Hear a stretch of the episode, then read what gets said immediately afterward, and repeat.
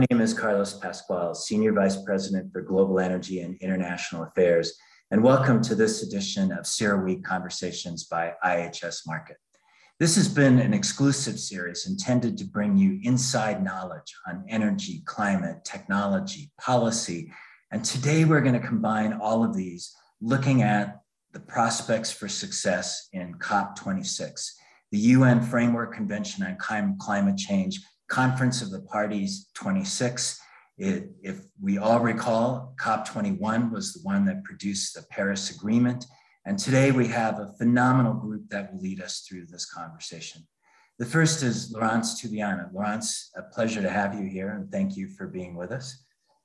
Hello, happy to be here too, Carlos. Thank you, Laurence. Uh, so Laurence is the CEO of the European Climate Foundation. She was France's climate envoy and was responsible for pulling together the, the logistics, the substance, and the operational realities of COP21 that produced the Paris Agreement. So direct knowledge to give us the foundations for that discussion. And we have Ernie Moniz, um, well known to many of the people on this call, uh, currently the CEO of the Energy's Future Initiative and the Secretary of Energy for the United States from 2013 to 2017, and participated in COP21 in that perspective. Ernie, what a pleasure to have you once again with us at CERAWeek. Good to see you, Carlos, but that was January 20th, 2017. Uh, right, exactly. exactly. Um, and then Mary Nichols. Um, Mary has been the head of the California Air Resources Board and has been such a critical player at a subnational level from California and participating consistently in these conference of the parties. Mary, pleasure to have you joining us today. Thank you. It's great to be here. So, why such emphasis on COP26? We have to put this in the context that in the past few years, we have countries representing 75% of global emissions, 80% of GDP that have now committed to net zero emissions. And many are looking at COP26 as the place, the foundational point that will help translate those aspirations into action. And from that perspective, Laurence, I'd like to begin with you because you were in this position six years ago, 2015, going into the Paris COP, and you were thinking about how do I bring all these countries together and how do we get this to work? How do we translate that to COP26? What in your mind is so critical to create action coming out of this conference? I think the main the main challenge for this COP26 because it follows uh, now six years after Paris Agreement with a commitment of all countries to enhance their climate plan by 2030 and with very good news that even if we are lagging behind on this uh, more next 10 years commitment, and, and we have to wait for, of course, some big players like India, China, and others to really make uh, much more ambitious plans, what, what is really good is that the, the progress on the long-term uh, target, the long-term strategy is there. And so the, the COP26 has to capitalize on the short-term action inconsistent consistent with this net zero goals that now uh, more than 115 countries has adopted, and with an element of credibility in there. So for me, on one side, the success of COP26 is this 2030 more ambitious, 2050 clearly a pathway to there, how, how to get there, and not only the target, that which is a credibility part. And on the other side, understand that five years after, more than five years after Paris, the, the impact of climate change are more clear than ever. And so we need to have a financial package that support in a way the problem of the, the, the losses and the damages that climate change is really operating already. So this is a two, two elements, credibility across the board, truth, speaking the truth to, to everybody, and that everybody has to be truthful, but in these two ambition on the short and the long term, and understanding that now impact on climate change are not for the future, it's for now, and there are financial consequences to that. Ernie, building on Laurence's point on the short term in 2030, a great deal of focus gets put on nationally determined contributions, the, the pledges or the commitments that countries make. Um, from the perspective of individual national governments, are, are these NDCs the principal name of the game, or does it need to go deeper into translating those commitments into policy, regulatory, legislative actions to be able to provide the kind of credibility that Laurence talks about? Yeah, Carlos, let me first uh, um, build off of uh, Laurence's uh, statement in the following way. Uh, uh, you, you say why COP26 focus, et cetera. Uh, I just note that I, I take the starting gun to be in many ways 1992 and Rio. in fact, in the United States, we often forget that the United States Senate did endorse our actions needed on climate change in 1992. Uh, with the net zero 2050 focus, we are actually at the midway point, 29 years behind us and 29 years ahead uh, to, uh, to mid-century. Uh, frankly, uh, you know, the elephant in the room uh, is that we have not made nearly enough progress in the first 29 years to put us in good shape for reaching something like, like net zero. Now, I think on Paris, first of all, let me say that, uh, uh, you know, Rio said we've got to do it. It didn't say how, what, when. Paris, I thought, was, after a lot of back and forth, uh, the place where some very important things got established, like uh, all countries accepting responsibility. I have a particular uh, affection for uh, Paris having put innovation, technology innovation at the core of the solutions um, mission innovation announced there, et cetera. But uh, as Laurence indicated, clearly, while I think a process was put in place for ambition, it it's it really is kicked to Glasgow to really put that ambition forward uh, in the context of, of net zero going forward. The NDCs are critical, as you say. Uh, in the United States, uh, we have our own now more ambitious uh, NDC. It is extremely difficult to reach those 2030 goals. We can't do it unless we come out uh, really hard. And that's where I think the Biden administration uh, is doing a good job along the lines that you've stated, putting out policies, regulations, infrastructure bills, uh, uh, et cetera, that are trying to put some reality behind our approach to 2030. Uh, it's going to be tough, but I do think that there are elements of bipartisanship, the infrastructure bill, the innovation agenda, for example, but still a tough row to hoe uh, in terms of some of the critical policy issues, like, for example, carbon pricing. Ernie, excellent. And I, I would also note that in um, uh, at Rio in 1992, the person that represented the United States was President uh, George H.W. Bush, uh, Republican president, who was responsible for stating the US position at that time, indicating the bipartisan nature that actually got all of this going to begin with. Absolutely.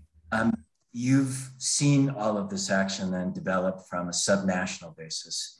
And you've demonstrated how important, um, particularly from the perspective of the state of California, subnational actors can be. As you're looking ahead to this critical point of action, what are the things going through your mind on the role that subnational players should be playing? Well, thanks. Uh, first of all, I, am excited for an opportunity to uh, see again many colleagues from states and provincial governments and mayors, uh, as well as uh, private sector actors that we have been working with over these last few years. I, I can't uh, agree more strongly uh, with uh, both of the previous speakers about the disappointment after Paris when it seemed as though things were just stalled and the politics, not just in the US, but in many other parts of the world, seemed to be going backwards. But um, the, the light that continued to shine and the progress that has been made on the technology front uh, in terms of both uh, invent, innovation, invention, investment, and implementation of uh, policies to move that agenda uh, has been rising up from states within the US, not just California, uh, but states representing more than half of our population, which have uh, either comprehensive or partial climate policies of their own, uh, as well as uh, from many other parts of the world. And those communications have continued and uh, have been enormously strengthened in the last few years by um, the increasing drumbeat of demand uh, for action coming from the private sector, not just, again, a handful of uh, major global players that we've seen in the past, but much larger numbers of uh, companies uh, adopting pledges, doesn't mean that it will happen. And in fact, there's a now a, a really interesting dilemma around trying to help uh, companies figure out how to even measure net zero, uh, having said that's what they plan to do. Uh, but that gives us a, a tremendous uh, opening, I think, to work with uh, with new partners. So the, the table is set here for a, a very successful uh, COP, I believe, um, if the leaders there uh, are able and willing to listen to what's rising up from their uh, grassroots. We'll come back to those issues, especially in the private sector in a second. Ernie, let me ask you about the, the US China relationship. It was so critical in COP21. Um, how fundamental or critical is it now? Well, I go back to uh, Willie Sutton and why why he robbed banks. That's where the money was. Well, this that's where the carbon is. Uh, uh, I think China and the United States uh, uh, reaching some form of condominium uh, on climate, despite the obvious extreme geopolitical tensions that have developed in the last six years since since Paris. I, I think is critical. Now that's uh, of course, uh, the the European Union and and other uh, major major sources of emissions are critical, but especially in the current times of geopolitical stress, I think the United States and and and China pursuing what was at least spoken when John Kerry visited there, uh, I, I, believe is is is absolutely critical. Uh, of course, in the net zero context, uh, it to me it's encouraging that China uh, uh, also put forward net zero, even if it's somewhat beyond beyond mid-century. Uh, I think that frankly reflects the reality that not all countries at different levels of economic development, most especially the developing world, is going to be able really to meet kind of a mid-century target. But but if everybody rose together, I think uh, we can uh, we can still we can still get there. Um, so on the opposite side of the rising together, Laurence, um, one other issue which has consistently come up is the question that increasingly is framed as environmental justice and the tensions between North and South, rich and poor on these issues of climate. Um, has there been a greater understanding evolving on how there are common interests or are there fundamental issues that this COP has to resolve on the North South relationship? You know, uh, this opposition is, is uh, has different high and lows. Uh, this particular context of Glasgow, which is not particularly positive on that side, is uh, together with the climate crisis. We are, of course, in the pandemic crisis at the same time. Right.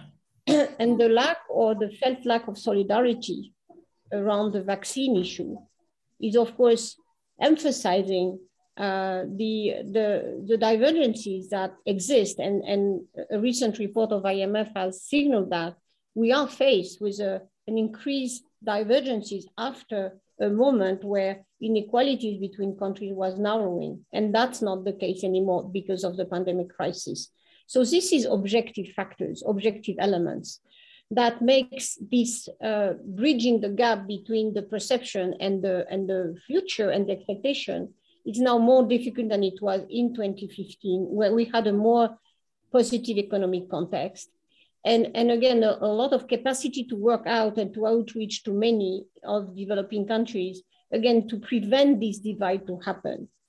Now, of course, as Annie said, China decision will be key to that even balance. Because if China decided to go ahead with a more ambitious commitment, in a way that will play in, in, the, in the vision that everyone has to go uh, forward and that it is a common threat. We have to have common responsibilities, uh, even if we have in a very tense geopolitical context. So I do think that the divide exists again because of the vaccine crisis, because of the lack of finance, because of this element of di economic divergences. And that, in a way, is, is a very big challenge and is a very big responsibility, in particular for G7 countries, but not, not only for them, because as we know, most of the debt actually is, uh, is owned by, by the Chinese uh, economy and the Chinese bank nowadays. So I do think it's a, it's a big element of challenge for, for the UK government as a presidency and for all G7 countries if we don't want to repeat what happened finally in 2009 in Copenhagen in Denmark. So it's a, a point to look at very, very carefully and to show something on finance before Glasgow that can under, you know, weaken this perception of opposition and divergences. Uh, Carlos, may I uh, just jump in and add that, in my view, we can come back to this, but uh, at neither the national nor the international level are we sufficiently focused on ambition of the type that we want is going to require much more attention mm. to our policies being progressive and not having the poor, frankly, bear bear a much bigger burden than they can than they can uh, take on. No, I, I can only insist on what Ernest just said. The, the, the progressiveness or the regressiveness of the policies we are implementing will make this make or break beyond whatever engagement targets, COP events, etc. So we have to really put social issues at the core and environmental justice at the core of any action if we want really ambition to be developed and, and implemented. I totally agree with him. And Mary, maybe you want to add a word to this because uh, uh, just to say that this has been, I think, observed in the in the real world as we uh, tried to move forward uh, after Paris. Uh, you know, when you saw people demonstrating in the streets of Paris over gasoline prices uh, in in California, a great part of the ability of our climate plan to make real progress has been the fact that the legislature from the very beginning insisted that in our carbon pricing uh, program that uh, 40% of all the revenue from state uh, sale of allowances to uh, businesses that had to have allowances to emit uh, would be directed towards the communities that had the worst environmental and social conditions. So it was a direct statement of policy that has been in fact enforced uh, now for uh, more than a decade that uh, the, we would be putting um, financial and moral commitments behind uh, the need for uh, much greater uh, environmental justice. And it's Ernie is exactly right to flag that issue at this time, because I think uh, other places that try to move forward with making bold, ambitious statements will discover the same problem uh, once they actually start to uh, take it seriously, which is that they won't be able to unless they can uh, develop better mechanisms for, uh, for actually making the changes happen. Yeah.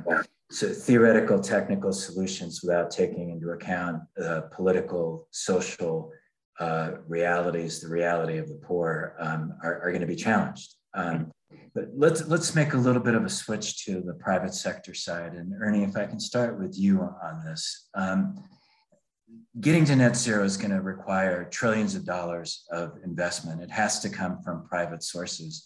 How do we start thinking about how to unlock that? Carlos, uh, if you'll forgive me, I'm going to make one more comment derivative of our last discussion uh, before coming to that, uh, namely that the word that I like to uh, use in terms of effective climate action is coalitions. Uh, this issue of environmental justice is just one dimension of enormous political coalitions uh, we need to put together if we're going to be able to move at a fast clip. And, the, and again, we can come back to this, but I think there are, unfortunately, a number of voices mm. who try to narrow the debate and narrow the solutions and fragment coalitions rather than building them. So I think that's a very, very important uh, question. Now, in terms of the trillions of dollars, you're absolutely right. And, and clearly, uh, uh, we need to have the private sector come forward. I think right now there is an enormous premium, however, on the public sector enabling the private sector to make those investments with a reasonable prospect of, for example, stable policy. We certainly cannot, cannot argue that we have uh, a stable view ahead in terms of where policy uh, is going. Certainly in the United States, the partisanship uh, is one is one clear example. So I think the the public-private partnerships, the establishing the rules of the road with a sufficient certainty for companies to change their business models, for banks and pension funds, et cetera, to expect returns uh, as they invest in the clean energy deployment that we need to start seeing right now. Uh, clearly, the early stages, the innovation stages, I think, frankly, are pretty decently supported. As I said earlier, with some with some bipartisanship. But it's when you start getting to the advanced demonstrations and deployment where uh, we're going to need to have a lot more partnership between, I think, the public and the private sectors in this decade. Mary, you sat in that seat in the state of California of creating those incentives from the private sector. Observations to learn from?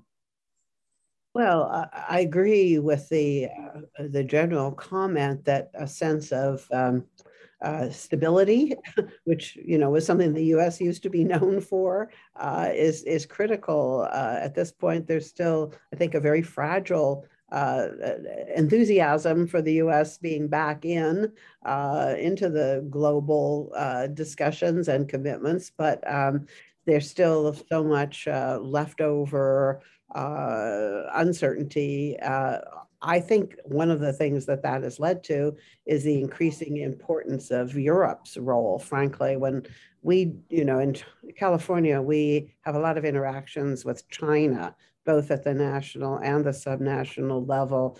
Uh, I'm part of, a, of an institute that's joint between uh, the University of California and Tsinghua University, and that's headed up by our former governor and the current uh, chief negotiator, climate negotiator for China. And we have very regular discussions with them by, by Zoom and keep track of what, what each of us is, is, is up to.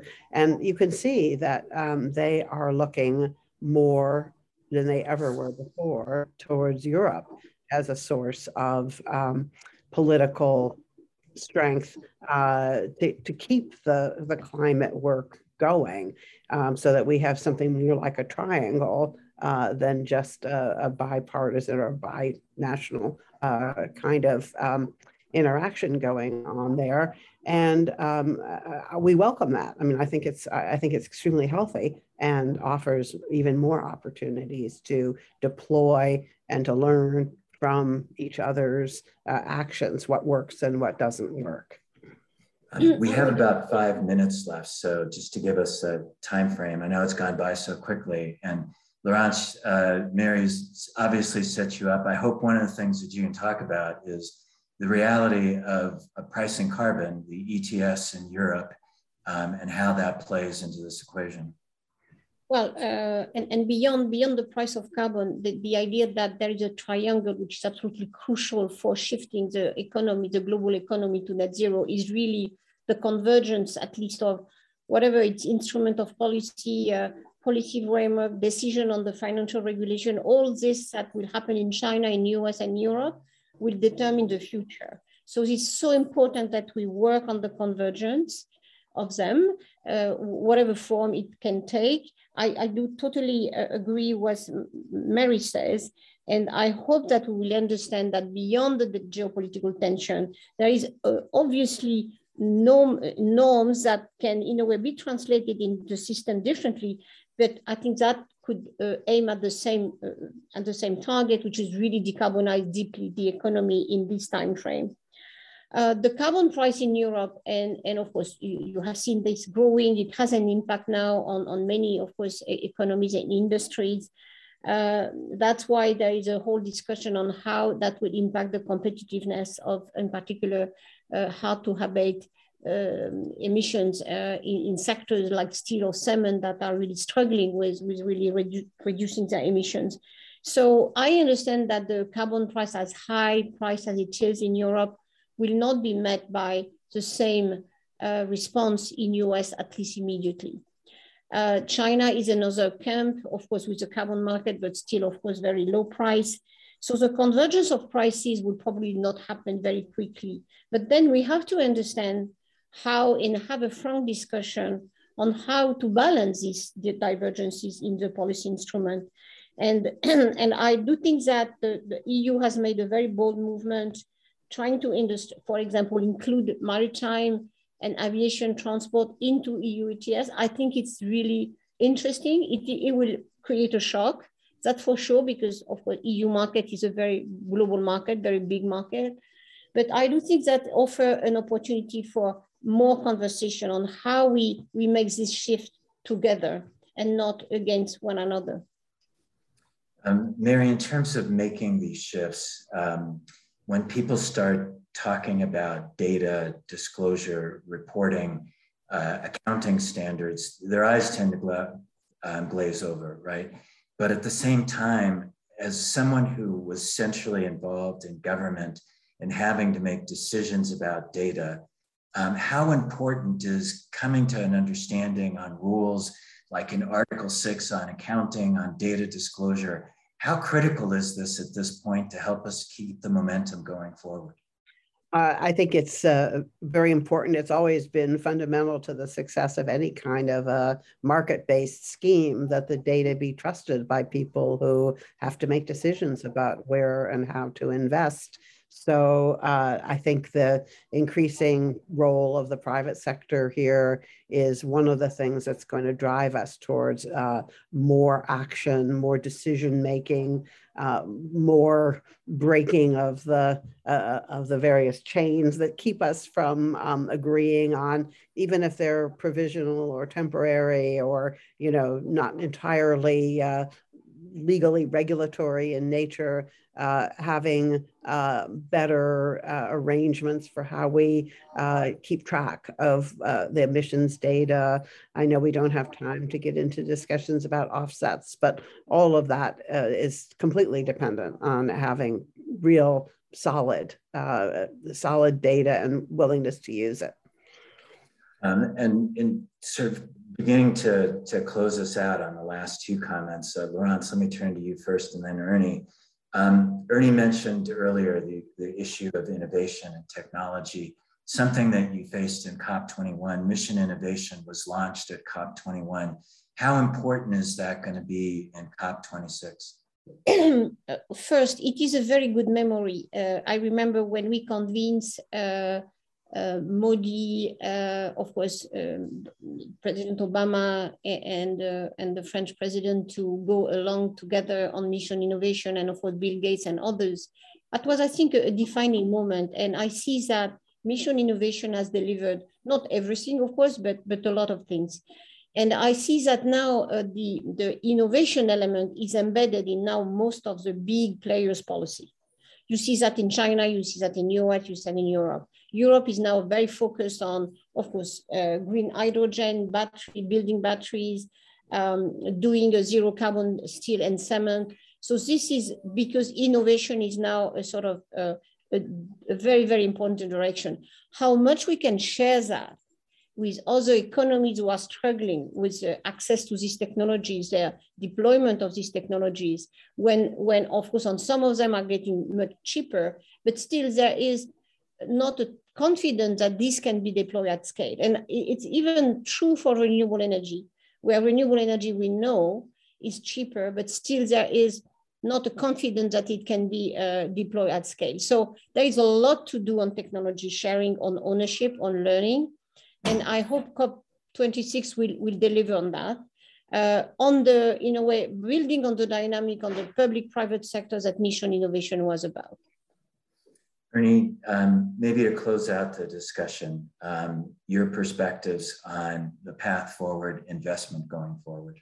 Thank you. Yeah, just to uh, take up on the innovation point, uh, uh, one specific direction uh, that I would recommend, uh, Laurence, is um, that mission innovation broaden to uh, negative carbon technologies.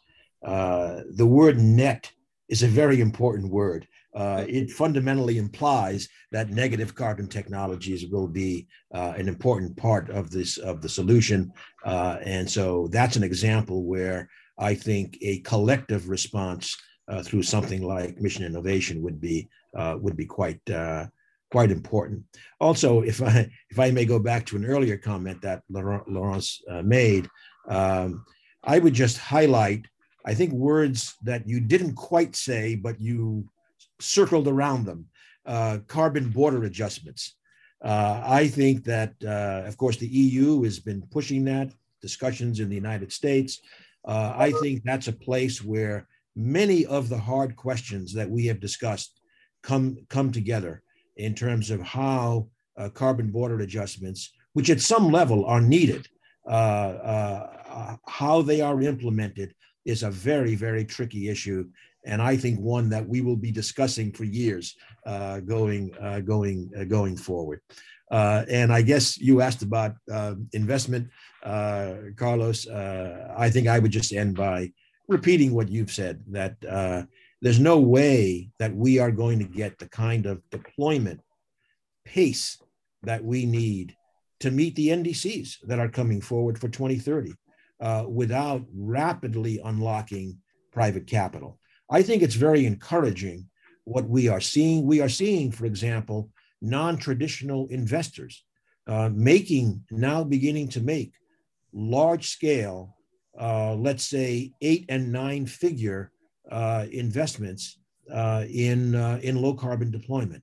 I don't think that that, that that is yet all settled. Uh, I think there's a lot of issues to be resolved uh, in terms of the returns, in terms of how diligence is performed, uh, how the more traditional and the non traditional investors come together, uh, I think, uh, as a much more effective partnership. But it is happening. Uh, and, and, and what Mary referred to earlier as well in terms of the corporate disclosures. It's all part of the same churn going on, but we need to resolve this uh, within the next few years to have impact by uh, by 2030. Uh, a couple of things that just strike me from the conversation, just from the very beginning, and you closed on it at the end, Ernie, the importance of 2030 the, the need for action quickly to demonstrate credibility, but also to turn the tide and ensure that the pathway going forward, as you said earlier, Laurence, the pathway to 2050 becomes viable dependent on what we do in the next 10 years. Critical to keep in mind. Secondly, the importance of coalitions acting together. We've talked about the United States, China, and Europe, but in that context, the coalitions on how they treat environmental justice and the poor and the impact that they have on technology. And then the third thing is the huge importance of the private sector in terms of investment. But this question of pricing carbon, carbon border adjustments, how it affects the incentives and the way that companies and investors plan is going to be key. And indeed, there is a debate here, which I have a hard time imagining will get solved at COP26. I think the adjustment issue will take a long time. These are issues that are really, I think, critically important to look forward, look, continue to look at as we continue to move forward. I can't thank the three of you enough, Ernie Moniz, Mary Nichols, Laurence Tubiana, for contributing your insights to this conversation. And I hope we can see you in person at CERAWeek 2022 in Houston next year. Thank you so much. Thank you. Thank you. Bye.